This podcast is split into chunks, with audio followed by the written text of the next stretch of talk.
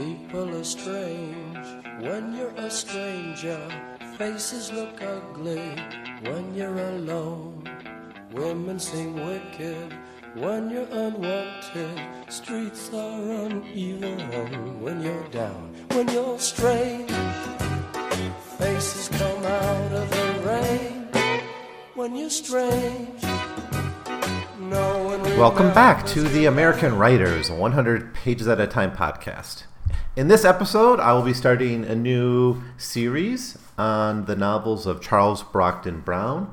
I'll be looking at three novels, starting with Wieland, followed by Arthur Mer- Mervyn, and then Edgar Huntly. Um, these are three of a handful of novels that Charles Brockden Brown wrote before his uh, unfortunate early death. Um, Charles Brockden Brown is often seen as America's first like commercial novelist. I, I, don't think he's the first American to to write a novel, but he's the first to really kind of make it a profession of of his. So it's kind of notable for for that. Now, Wieland uh, was the first major work by Charles Brockden Brown. It was published in 1798, so it's still in the 18th century. And the American Revolution and the transformations of the American Revolution, I think, are kind of in the backdrop of this novel. The, the novel itself is set sometime after the French and Indian War, but before the American Revolution. So that's where that's where the narrative's set. But you can feel the influence of of a world that's that's coming to terms with a great transformation. And in fact, that's the subtitle of the book, Wieland or the Transformation, an American Tale. That's the full title of it. And this transformation can be taken many different ways. There's characters that transform. The narrator, uh, a, a, woman named Clara, Clara Wieland. Um, but that's not the titular Wieland. That that her brother is the the titular Wieland. You know, she has transformations. Her narrative's not very reliable at times. Um, she's telling it some. It's being. It's an embedded narrative. She's telling a story some years later, and there's a lot of doubt we can place on it. And um, what else to say about this? Uh, it's it's a Gothic novel. It's it's one of the first American Gothic novels. Um, and like the Gothic tradition in general, it deals with themes of, of degeneration and, and kind of as families decline or places decline. Decay is, is a major theme in Charles Brockden Brown's work, but he puts them in an American context. You also have this focus on kind of genealogy and some of the settings, these kind of pastoral settings. Um, they, are, they are Americanized, and I think that's part of the interest in this. But I think this novel is also of interest to to readers who are interested in the supernatural and or just kind of weird fiction. It, it almost fits into weird fiction. I think um, it's it's well before that genre had an identity and it, before it had a magazine, of course. But uh, there's a lot in here that's you know explained. A lot of weird events that are explained, but some weird events aren't fully explained. And there's psychological horror in the novel, and there's the, the horrible death is explored, and there's a lot of the themes we get in supernatural fiction, speculative fiction, especially like horror fiction that that we see here. In, in many ways, it is kind of a horror novel. So it's uh, that's Wieland. It, it's kind of an amazing novel for a nation to to have as its debut. Um, another thing we can say about this novel is its its kind of sexual politics are are fairly radical. I think uh, we have themes of adultery, of, of we have love triangles of sorts being played with here. We have unfulfilled attraction um, in it. We have uh, violence towards women being explored. Uh, even incest is hinted at it a few times in the novel. So it's it's pushing the boundaries of, of pushing the limits of what could be kind of acceptable in the terms of the sexual politics of, of the novel. So that's that's some of my, my introductory thoughts on this. I love this novel. I, have read it several times. I always get more things out of it every time I read it. I, I just love the weirdness of it. I I like the way it's written. I, I like the narration of it. I think it's uh, it's it's a really good psychological novel. That's what I like about it. We we see a character coming to terms with events early in her life, and still not fully recovered from them, obviously, and trying to work through them. And you you actually see her opinion like like years later, she's still in deep anguish over these events that happened to her, and they are horrific things. The things that happened to her in this novel and to her family are are quite horrible. But she she gets through them, she recovers, but they're still traumatic for her, and you know the the Charles Brockden Brown goes through a lot of pains to make us feel this this anguish of this character, Clara Wieland, uh, in the in the construction of the novel.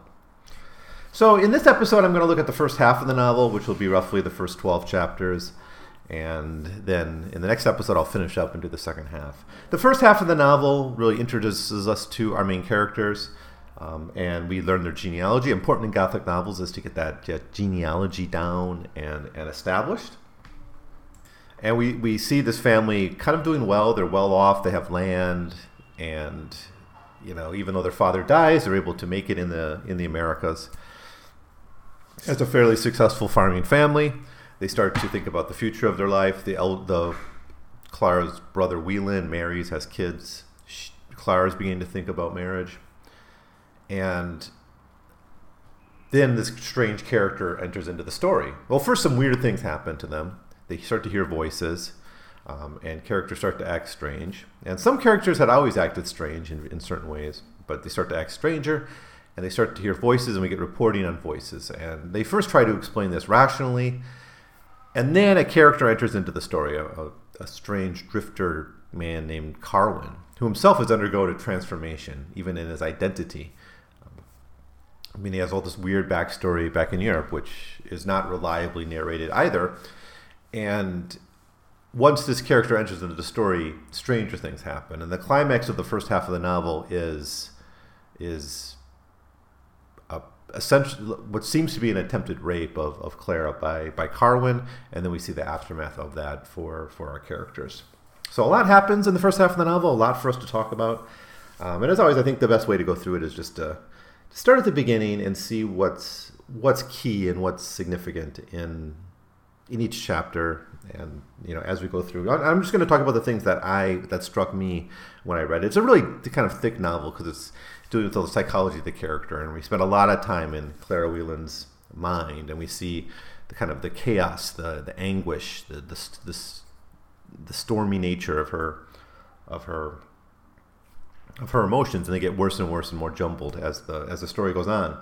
The whole thing though starts innocently enough. We we learn that it's an embedded narrative. We we're it's, it's essentially a letter that Clara is writing to a friend to explain these things that happen to her family, and she feels she's had enough separation from them that she's able to begin to speak on these issues. However, we're told right away that this is a horror. She says, she writes, we don't actually know it's a woman yet till a little bit later, but in the, you know, we, it's, it's a woman.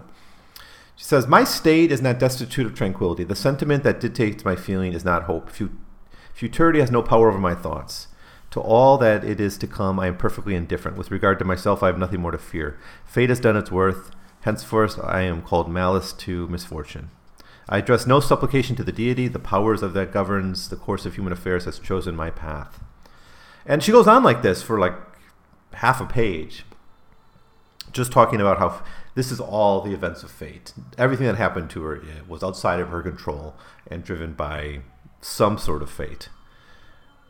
And the only really comfort she can get is to know that the past can't be changed. There's nothing. She, she has to have a little serenity about the fact that there's not much she can do about it. But she's obviously still traumatized. So we're, we're told essentially that this is a, a horror novel, or at least the things that happen to her are perceived to be horrific by her, by the narrator.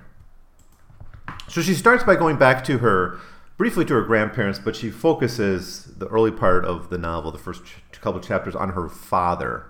And her father's the one who settles in in America. And we start with him back in England, it is, and he starts to get involved in old texts. And it's almost like a Lovecraftian device here. You know, if if you didn't know that this was written in the 18th century, you'd think he was being influenced by Lovecraft here, because you actually have the scene where the curious, odd, uh, maybe somewhat religious young man starts to explore ancient texts that maybe are a little bit forbidden. In this case, it's the the Albigensians, the the French Protestants, um, and they had these like books that were kind of hidden and kept underground. And he starts to read these, and he undergoes a religious conversion. And um, there's a couple of times when like lost knowledge and ancient texts emerge in the story, and it, and it affects several characters. And it makes me think of Lovecraft because that's such a strong theme in Lovecraft's um, writing. And and as with Lovecraft, I think with Charles Brockden Brown here, we're, we're, the suggestion is that this these books are best left closed, they're best left hidden. You know, you don't want to dig too much into this this past, and and perhaps the madness in the family that enters into this family has its roots in this original uh, trans, transgressive act of, of looking into the books that, that you shouldn't have. And these books are even somewhat seductive to the reader. Quote, as soon as he finished his work, he took up the book and turned to the first page. The further he read, the more inducement he found to continue, and he regretted the decline of the light, which obliged him for the present to close it. End quote. Well, the effect of this on Clara's father is that he gets the desire to be a missionary. And he thinks the best place to go to be a missionary is the Americas because it's in the Americas that that he can reach out to the native people and, and, and help solidify Christianity in this new land. Um, but he goes there and, and he doesn't, you know, he really becomes more of a farmer and sets up a, a farm for himself. And, and Clara's mother is not really part of the story. She, she's here, obviously, and she has these children. But we don't hear much about her, but she's kind of dragged along with this. I think she's presented as essentially a, a quiet religious person, like, like her father. Now, interestingly, he, he makes kind of a temple in nature.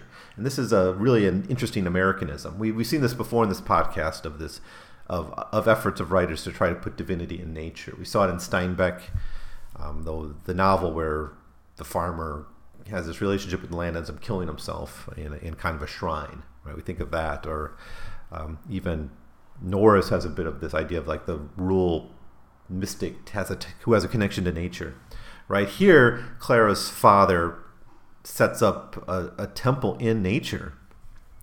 It, it, he finds a place and he starts to call it the temple, and it'll be continued to be called a temple in the next generation. This is something that gets passed on.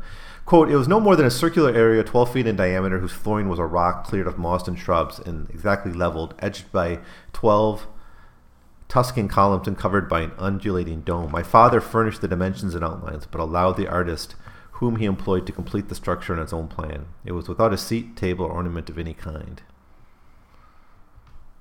Yeah, so it, it's it's kind of an outdoor temple. There is some construction here, obviously, you can um, from from the description here, but it's kind of out in in the wild. And this is quote: "This is the deity to the temple to his deity." Twice in 24 hours he re- repaired hither, unaccompanied by any human being. So he's spending a lot of time alone in this temple, and that's always the sign of kind of an oddity in in a character, of course. Now, apparently, he's talking to God or talking to supernatural while he's in this temple because he seems to get message and instructions, and and the future gets told to him. He, he's told he's like doesn't have long left for the world, and that turns out to be true. Again, you know, I don't know how much we should take this seriously. I mean, how much of this is, does Clara really know? I mean, there's there's scenes in this this novel that that Clara really couldn't have had access to, but she she reports on them anyways. Um, but you know, this is kind of one of them. But it does seem that her father was getting stranger and stranger after he came to America and, and built this built this temple. So all that happens in the in the first chapter, and in the second chapter we get uh, a continuation of this events, and we find out what eventually happens to her father. And it's boy, is it bizarre. Um, he begins to really behave strangely, and then he starts to get sick one day and he starts to feel hot and bothered and you know the, the wife tries to care for him and have him rest but then then one day he, he literally spontaneously combusts and you know just becomes ash. I mean he, it's it's weird. I don't know if there's been previous examples of spontaneous combustion in literature but this has to be one of the the first. And this is the first event in the novel where we get a debate then following the event of, of whether this is supernatural or scientific. And it's going to happen a lot in the story. When weird things happen, the narrator then sits back and tries to under, you know, tries to understand it rationally, or the characters try to understand it rationally, even if the narrator might believe the most extreme supernatural explanations for for that. Um, Of course, you could just take her literally. She's saying it's fate, so this could just be kind of the random chance. I mean, that's how I read fate. Maybe maybe you guys read fate a little bit differently. You know, sometimes when people talk about fate, they see it as, um, you know, like there's a specific destiny for people, right? I, I see it more as just like there's so much that happens to us that is outside of our control. So there's, you know, what happens to us is not always our fault or not always our a product of our conscious action and because there's so many kind of moving pieces in the world and fate is kind of the aggregate of all that random chance and events outside of our control that affect us. It doesn't mean we're leading someplace it just means we're not really in control of our of our destiny. But anyways I, I, I, might come back to the spontaneous combustion thing especially the, the debate on it but there's a scene here where there's this clock. So clara's father has this clock and this is still in the early days of clock and before most people have been acculturated to clock time the way we have been in the industrial world. And even the clock has this kind of eerie, ominous nature to it. And it comes back several times in the stories. Quote, contrary to custom, the lamp, instead of being placed on the hearth, was left upon the table. Over, over it against the wall there hung a small clock, so contrived to strike a very hard stroke at the end of every sixth hour. That was now which was approaching was the signal for retiring to the fane at which he addressed his devotions. Long habit had occasioned him to always be awake at this hour, and the toll was instantly obeyed. End quote. You know, the the fact that the clock has to be obeyed, that's what struck me about the that. And of course that's the essence of, of the world of the clock time. You know, the world where we're all bound to clock time. As for the debate of about what caused the spontaneous combustion, of course his death was investigated and there were different scientific explanations for what could have um, caused it. Now, Clara is the kind of person who's going to, to side f- towards the supernatural or fate as an explanation of, of what happened, not really trusting uh, just um, that, like the scientific explanations. Quote, was this the penalty of disobedience? This the stroke of vindictive and invisible hands? Is it a fresh proof that the divine ruler interferes in human affairs, meditates and and end, selects and commissions his agents and enforces by unequivocal sanction submission to his will? Or was it merely the irregular expansion of the fluids that impart warmth to our heart and our blood, caused by the fatigue of the preceding days, or flowing by established laws from the condition of his thoughts? End quote. And then we actually have a footnote. I don't know if that's Brown, I think, or it's supposed to be Clara who puts this footnote in, but it's actually a footnote to other cases of spontaneous combustion that, that happened. And you could follow this footnote. It's some French medical journal. And maybe maybe see these actual cases that that took place. So we already know we're two two chapters in, less than twenty pages in, and we already know that we're in a story where strange things are going to happen. We're we're in a story. We're in the Gothic. We're where in the Gothic literature, people experience strange, violent, odd, horrific deaths, and we have, you know, and in Gothic literature as well, there's this concern about family and legacy and and heritage, and especially the decline of a family. Now, as we recover from these initial opening scenes, things calm down and things relax, and, and we get to see the Wielands make do as orphans in the new world because they have money and they can they can do it that way because they're you know, because they're not struggling to make ends meet. They're not in workhouses or something, or they're not in the dole, or apprenticed off, or whatever the, the things that happen to poor uh, orphan Americans at the time. So they do fine, and, and, we get this relaxation from the oddity that's going on. And we, we think for a while maybe we're actually, maybe that was just setup. We're actually entering a more mainstream novel, like a romance tale or a, a family drama. In fact, things seem to get better, right? You know, the, the weird one of the family is gone, right? So now we have stable people. You know, the younger Wieland, he's, let's just call him Wieland throughout. His name is Theodore. It's Clara's brother. You know, he, it seems the family seems to be improving. That there's not any clear evidence that this madness of whatever weird behavior from their father wasn't was it wasn't passed down to them. So, anyways, chapter three. Um, they're Clara and her brother are orphaned not long after the death of of their father. Their mother dies, and she's just knocked off of the of the story. She's not really that important to the tale, and they begin to form a new family.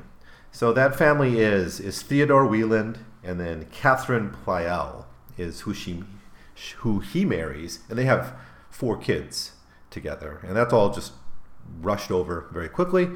And then, so you got this kind of new family, and then there's Pleyel, who is Catherine's brother, and she, he's got a, a honey back in Europe, but she's he's part of the circle as well, and they hang out together. They, they're they're a leisure class family, so they can spend a lot of time together.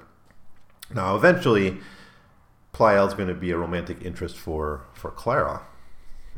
We even get Theodore Wieland embracing this agrarian mythology this kind of American dream of owning land. You know, he, he decides to go into agriculture and you know bring science and modernity and, and the enlightenment to the pursuit of agriculture, but he's still kind of of that yeoman class. That's how he sort of sees himself. He's still religious though, and and over time we're going to learn he, he does have that kind of religious oddities that her his, her father has. Now Clara has a there's a whole page, and I, I, won't read the whole thing, but the whole page it's page 21 in the Library of America version, where she starts out saying how liberal and hands off the religious education was. You know, I guess that had to do with the nature of her father. She quote, "Our devotion was a mixed and casual sentiment, seldom verbally expressed or solicitously sought or carefully retained. In the midst of present enjoyment, no thought was bestowed on the future. As a consolation in calamity, religion is dear, but calamity was yet at a distance." But then she says, like this, my brother's a different case. He's he's an odd cat, and he had this philosophy. Quote, human life, in his opinion, was made up of changeable elements, and the principles of duty were not easily unfolded. The future, either as interior or subsequent to death, was a scene that required some preparation and preservation to, ma- to the maker for it. These positions we could not deny, but what distinguished them was a pros- propensity to ruminate on these truths. Right? And then she talks about how kind of solemn he is. And he seems to have this religious idea, but it's based in the necessity of change and, and I guess redemption, right? So transformation, that's in the title of the book, right? The transformation. And that's something that Theodore seems to believe. And she bounces back and forth, seeing her father in Wieland in certain ways, but not in others. Like he doesn't embrace, uh, he doesn't use the temple the same way, right? The temple kind of is left fallow. And he's also interested in ancient knowledge and old texts, but it's like Cicero instead of Protestant texts and, and kind of suppressed Protestant traditions. But he's clearly in the religious uh, frame of mind, and we learn that really through the contrast with Pleyel. Pleyel, the Catherine's brother, is purely of the Enlightenment, and we're, we're told that in no uncertain terms by the narrator. Pleyel was a champion of intellectual liberty. He rejected all guidance but that of reason, his reason. Their discussions were frequent, but being managed with candor as well as skill, they were always listened to by us with avidity and benefit. Pleyel, like his new friends, was fond of music and poetry. Henceforth, our concerts consisted of two violins, a harpsichord, and three voices. And then we get more of a feel about what their life is like on this farm. That it's just they they have this land, it makes its money. I guess they have their servants. We don't really see too many of them and they're rich, or at least they have enough wealth to live comfortably, and they have a lot of time to to to play music, to talk philosophy, to engage in different kinds of um, you know the pleasures of life, the intellectual pleasures of life. If Wieland does have the germ of his father's badness, it's not clear to the reader at this point. Although Clara does sow some seeds that there's a little bit of her father in and her brother. So that's in all chapter three. This is really a chapter that sets up the the new setting after her father's death, shows what happened to them, and then really tries to explore the character of, of Wieland. So chapter four zips ahead forward a little bit, six years. So it's in those six years that he marries and has the kids. So um, he finally mar- marries Kathleen. Catherine.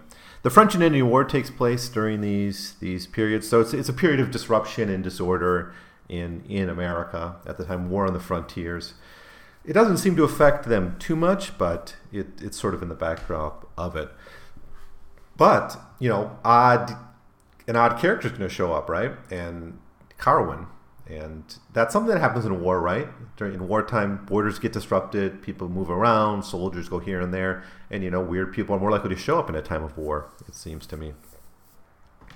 And I think if we want to look at this kind of in a macro way, uh, you know, the story of of Wieland is a story of a good life disrupted by a mystery and then tragedy. And you know, that's kind of what's going on, you know, in the in the we got the American Revolution here too. That kind of takes a world that was stable and understood and disrupts it and transforms it into something else. And I think that's something a lot of early American authors, that, that first generation of, of authors, had to had to struggle with, right? You know, some were more radical and more overtly revolutionary, you know, like Go America Patriots, you know, like people that wanted to really break free of America, of British culture. But a lot of others are just kind of struggling with what it means to, you know, in this in this new world. And I think Brockden Brown, Charles Brockden Brown, is kind of in that genealogy. You don't have a lot of overt kind of patriotism and, and jingoism about American history. It's just it's in the backdrop of everything, and it's just this kind of disruption to life, the transformation, right? And maybe that that's it could be a whole metaphor for the transformation of America. I'm not sure. So we get a mystery in chapter four, and we had a previous mystery, the the death of her of Clara's father, and in chapter four we get a new mystery, but it's not really directly related to them. We they get the story, a side story of this guy named Major. What's his name? Major. Sorry, Major Stuart. I can't even read my own handwriting sometimes. I had to look it up. Um, so he's he sees a woman, Lewis Conway. At some point, he tells the story about how he sees this woman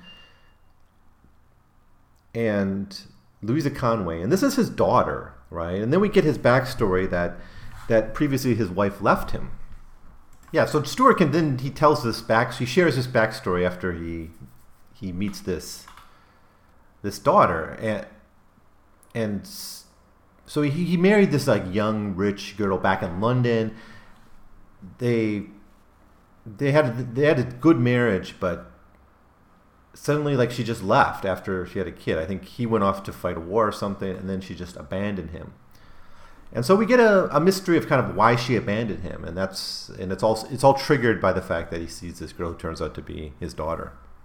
And it's a side story, but it, it's just as a reminder that strange things happen and people's lives get disrupted, and and and it's not always explained in in a satisfactory way, which is, and this I don't think is ever explained either.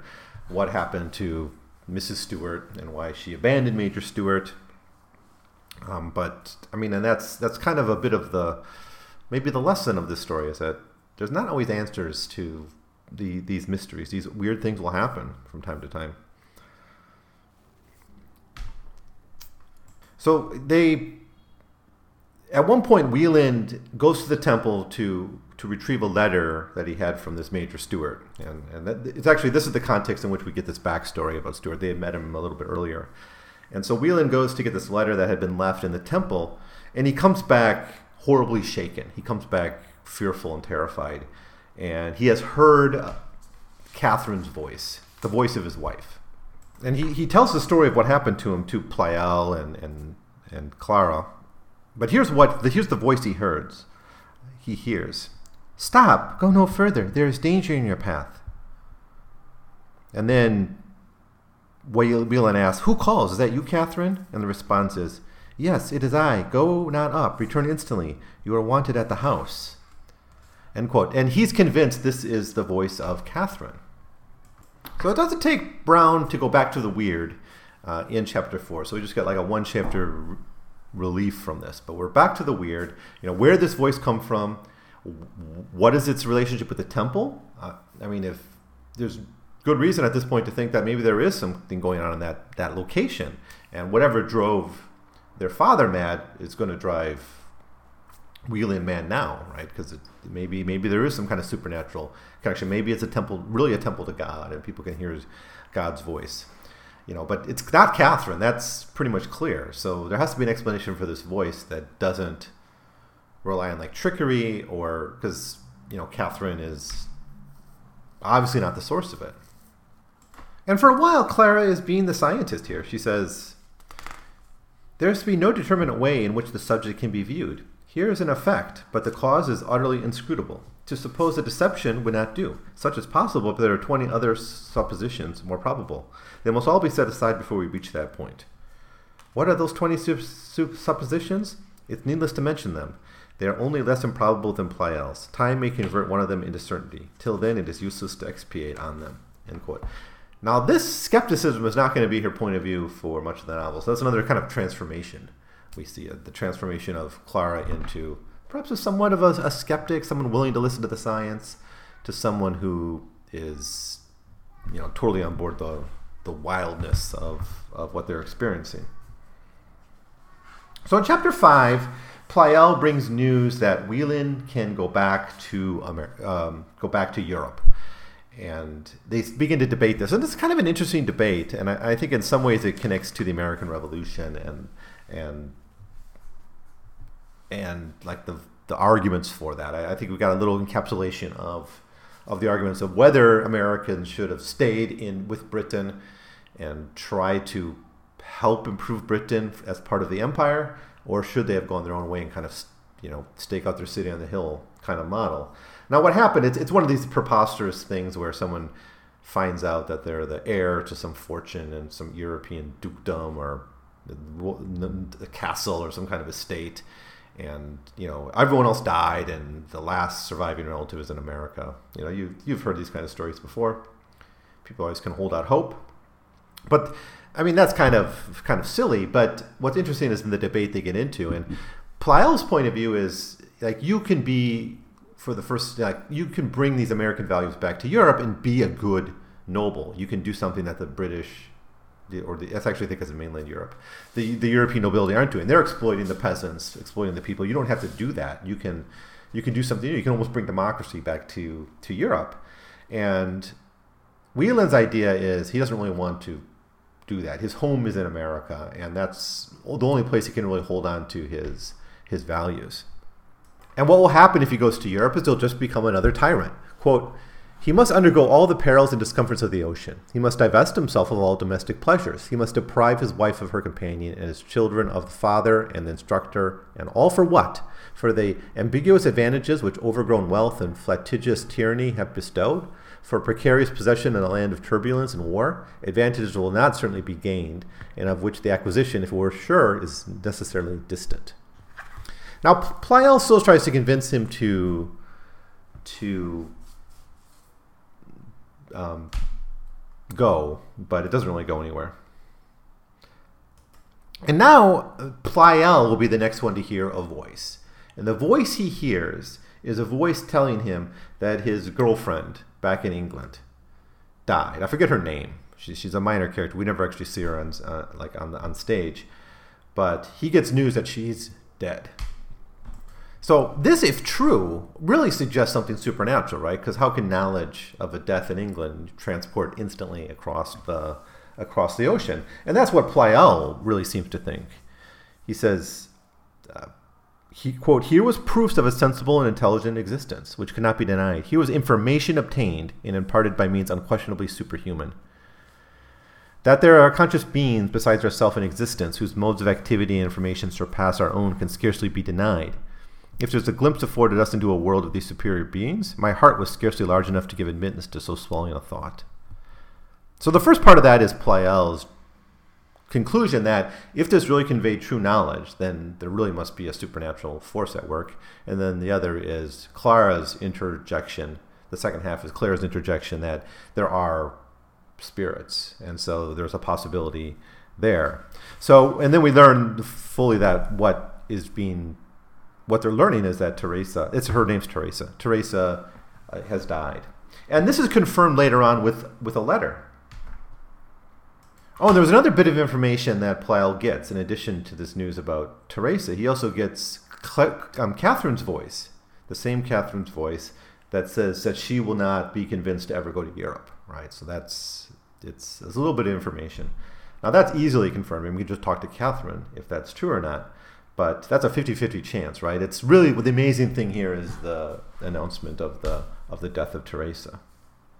And the chapter ends, chapter 5 ends with the realization that Wieland is being increasingly affected by by these voices and the things that are happening to them. on this farm. Okay, so chapter six is a lot of fun. In, in chapter six, we finally meet Carwin, and Clara, the narrator, you know, works herself up for like four pages almost, talking about fate, talking about the voice, talking about all these things that have been happening, and it seems she's all trying to work herself up to a discussion about this new character, Carwin, who we know she's fearful of. Their initial encounters, though, are, are kind of odd but pleasant, and I even get a bit of a taste that that Clara has a bit of attraction towards Carwin in, in an odd sort of way. And later on, Pleyel is going to accuse her of being involved in a, you know, have, essentially having an affair with with Carwin. Because with Theresa dead, Pleyel begins to think that maybe Catherine can be, or or Clara can be her his his future spouse, and then he gets, you know, that that's eventually broken up by his feelings on what you know that that he's really involved in a love triangle with Carwin.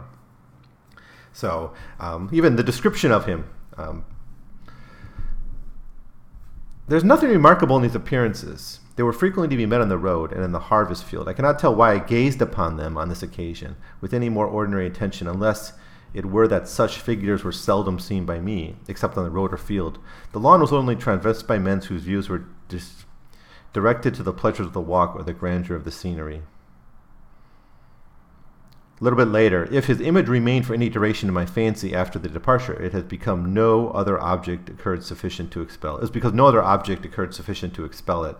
End quote. She, she's kind of just. Here's what I think. She's kind of justifying, you know, thinking about him, and, and she said, "Well, there was nothing to really block him, so he just kind of dwelled on my mind." But the feeling you get is that she does have,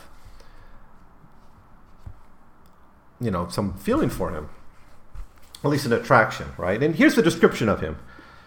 His gait was rustic and awkward. His form was ungainly and disproportioned. Shoulders broad and square, breast sunken, his head drooping, his body of uniform length, supported by long and lank legs, were the ingredients of his frame. His garb was not ill adapted to such figures. His slouch hat, tarnished by the weather, a coat of thick gray cloth, cut and wrought, as is seen by county tailor, blue worsted stockings, and shoes fastened by thongs and deeply discolored by dust, which brush had never disturbed constituted the dress. So that's Carwin. She just sees him at this point. Um, and then that night in bed, she hears a voice coming from the closet. And what she hears is a conversation between two people about killing her, about murder. And Clara is instantly convinced that this is real. And now she's heard the voice. And all three have heard the voice, everyone but Catherine. Clara, Wieland, and, and Pleyel have heard the voice. And as with the other two, when you hear the voice, you believe, right? Hearing is believing in, in this story. But it's actually quite horrific to be laying in bed, just and then you hear a voice from the closet of two people plotting your own death. Um, but they don't do, you know, whatever those voices are, they don't they don't eventually kill her uh, or Clara wouldn't be here to tell her story. Um, but chapter seven begins. Clara is obsessed with with the happenings of the previous night. But she hears the voice again, and she's it's the same voice. It's the same voice she heard the previous night, the one that was planning to kill her. And here's what the voice says: "I league to murder you. I repent. Mark my bidding and be safe. Avoid this spot. The snares of death encompass it. Elsewhere danger will be distant, but this spot, shun it as you value your life. Mark me further, profit by this warning, but divulge it not. If a syllable of what is past escapes you, your doom is sealed. Remember your father and be faithful. End quote. So the voice seems to know about her father, which I suppose doesn't, you know, only freaks her out more. But I mean, you don't even need that. I mean, this is all creepy enough, obviously. So now, how much of this is dreams or not? A lot of these, these scenes, especially with Clara's hearing of the voices, they happen in in bed. So it's not clear how much of this is dreams and how much of this is actually waking, right? She may have heard the one voice and then dreamed the other. Well, maybe the first one was real, but maybe she dreamed the, the, the apology, right? And the, the fact that this is, takes place now, maybe they were both dreamed, right? And I, I think that's kind of the ambiguity that's going to be in this novel to the end. We never get a satisfactory explanation of everything that happens, only some of what happens. But we have to wait uh, to, to get to that point. Well, the next day, Clara and the gang they meet Carwin for the first time, and we learn that Carwin has undergone a transformation of his own. And and here Charles Brockden Brown uses the actual language of transformation, even putting them in italics to emphasize that. So, you know, there's a good reason to think that he means Carwin when talking about this transformation. And essentially, he transforms himself into a Spanish. Quote, his garbs, aspect, and deportment were wholly Spanish. A resident of three years in the country, undefatigable attention to the language and a studious conforming to the customs of the people had made him indistinguishable from a native when he chose to assume that character. Pleyel found him to be connected on the footing of friendship and respect with many eminent merchants in the city. He had embraced his Catholic religion, adopted a Spanish name instead of his own, which was Carwin, and devoted himself to the literature and religion of his new country. He pursued no professions but subsisted on remittances from England. He had visited every corner of Spain and could furnish the most accurate details respecting its ancient and present state. On topic, topics of religion, he had his own history, previous to his transformation into a Spaniard. He was unvaryingly silent. You can really gather from his discourse that he was English and that he was well acquainted with the neighboring countries. So we learn a lot about Carwin here. In fact, we kind of got this revolutionary context of the Atlantic, right? The, this kind of an Atlantic history. That's maybe not so much revolutionary, but but this Atlantic context of people moving around the Atlantic, putting on different identities, perhaps uh, wearing different hats. Um, Pleyel begins to tease Clara for, for falling in love with Carwin, and it's, it's just kind of a playful teasing. It's like, oh, he's you know, you love him, don't you? And and it's that that playfulness is a bit ominous given the later events of the novel. So chapter eight is a it's kind of a fun chapter. They they seem to invite Carwin into their circle, and he enters pretty easily. And they actually tell him, I think he can play instruments and stuff, which they like to have him there for. But they tell him about the voices. And he begins to give his own explanation for the voices. And it, it's eerily prepared kind of response to it. I mean, it's. I mean, I don't know. Like, if someone were to ask me, like, this happened to me, do you have an explanation? I don't know if I have such a well developed and articulate answer ready to go, but it seemed Carwin did. Quote, he answered that the power of mimicry was very common. Catherine's voice might easily be imitated at one end of the hills, who would find no difficulty in elucidating by flight the search for Wieland. The tidings of the death of the Saxon lady were uttered by the one near at hand, who overheard the conversation, who conjectured her death, and whose conjecture happened to accord with the truth. So he's just saying that's a coincidence. That the voice appeared to come from the circle ceiling was to be considered an illusion of fancy. The cry for help heard in the hall at the night of my adventure was to be ascribed to the human creature who actually stood in the hall when it was uttered. It it was no moment, he said, when we could not explain what motives he, he had made the signal which led hither. And he gives other explanations too. So he's just trying to say that there's a rational explanation for all these, or it's just chance, or you know, bad luck, coincidence, whatever. That's that's Carwin's explanation for all this. Pleyel begins to express a bit of melancholy he he starts to be developing this relationship for Clara, and and he feels he might lose her to to Carwin. So he's starting to feel anxious and melancholy about about this relationship. He of course just lost his his fiance, and he's of an age where he wants to consider marrying. Now Clara is never going to admit she has a real attraction for for for Carwin, but other characters seem to think that exists. So again, that leads me to to doubt a little bit Clara's own reliability in this this area.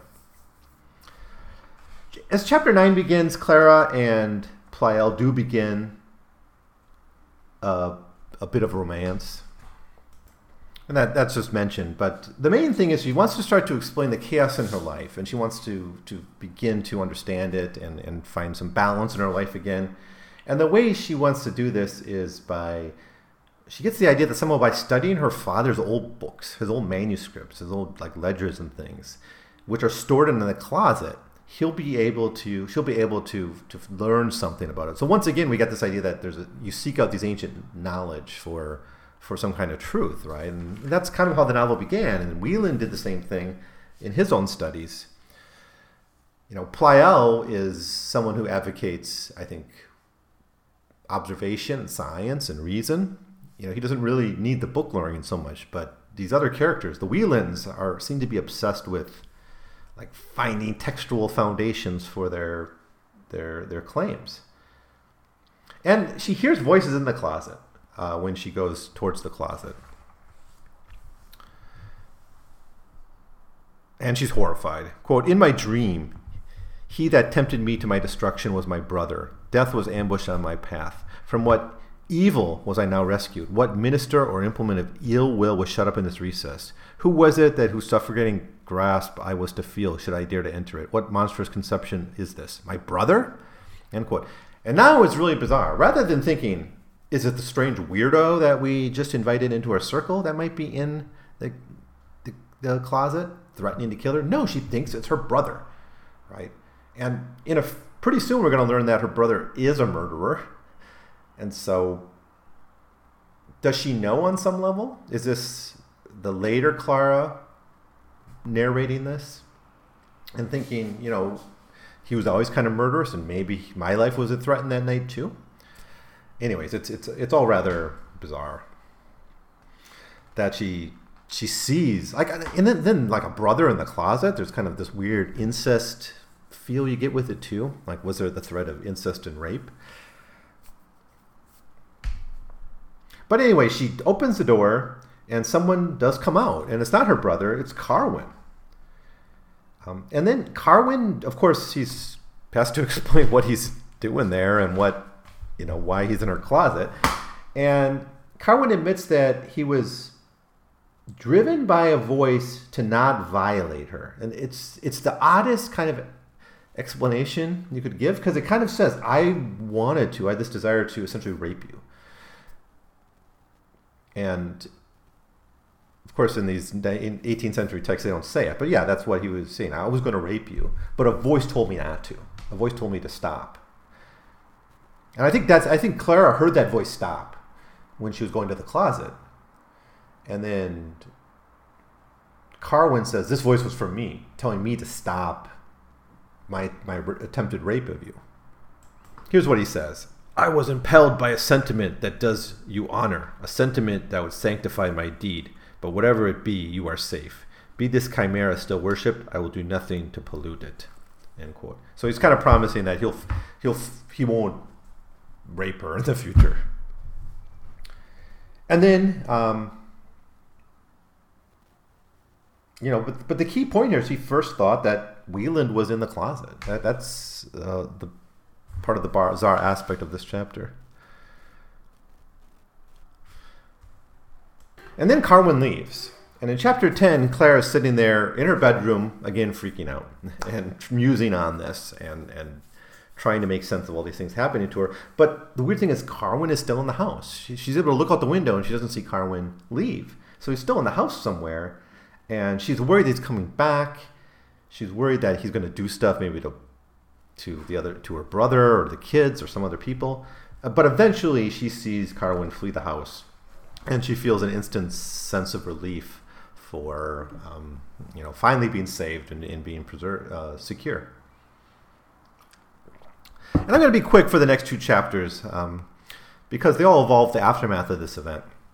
Um, in chapter 11, Pleyel, you know, knocks on the door and says, "I need to talk to you, Clara." Clara comes out, and Pleyel then begins to berate her and yell at her, and you know, really aggressively get in her face about what he thinks. He's 100% convinced at this point that she had sex with with Carwin and that she he heard it. He heard the conversation between Clara and Clara and Carwin. And you know, what was he doing in your bedroom if not for for sex? Right? Again, the, the language is 18th century, right? It's all about honor and and that that language, but it's it's it's all about sex here. We get a whole page of accusations. It's page 97 in the Library of America, if you want to, to read it. A whole page of accusations about sacrificing honor and convorting with a murderer and a thief. Calls them most specious and profligate of women. I mean, it's pretty harsh things. And of course, Clara is devastated by this. She was thinking of maybe marrying Pleyel. Um, Wieland later on, after Pleyel leaves, Wieland tries to comfort Clara. Um, and but Wieland knows something. Pleyel had approached Wieland earlier in the night with this evidence, and they've already discussed it. So Wieland is trying to be objective here, but he's already heard the evidence, and he, he kind of knows what's up. Um, but he does agree to talk to Pleyel.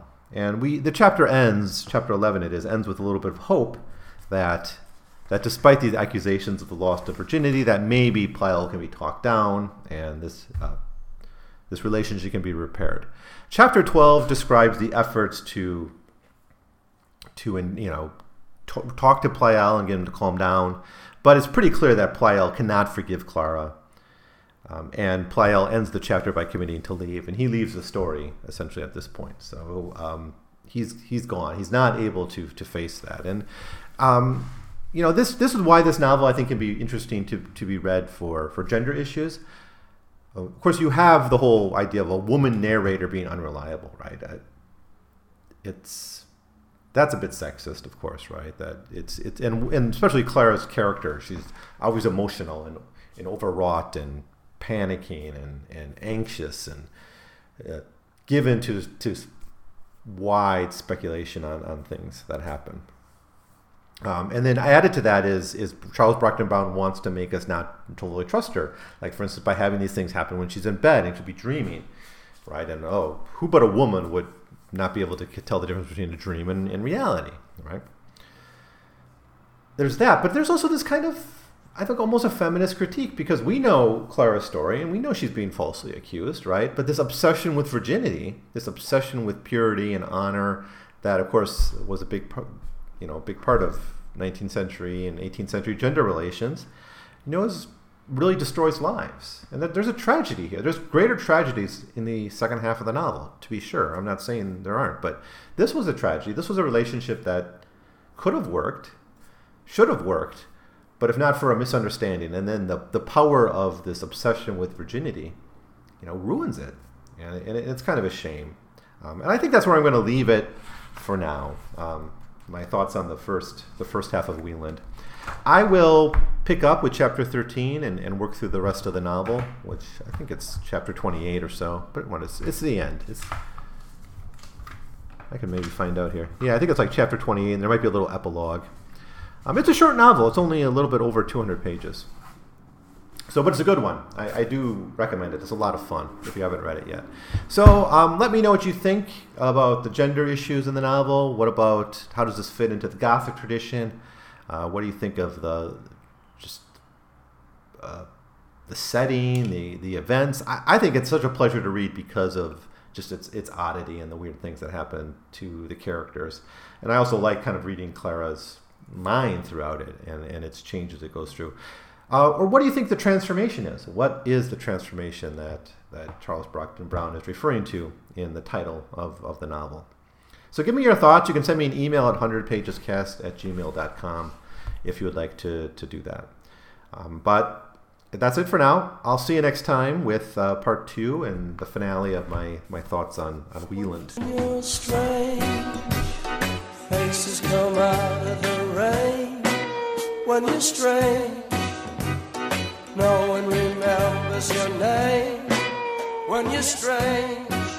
When you're strange when you're.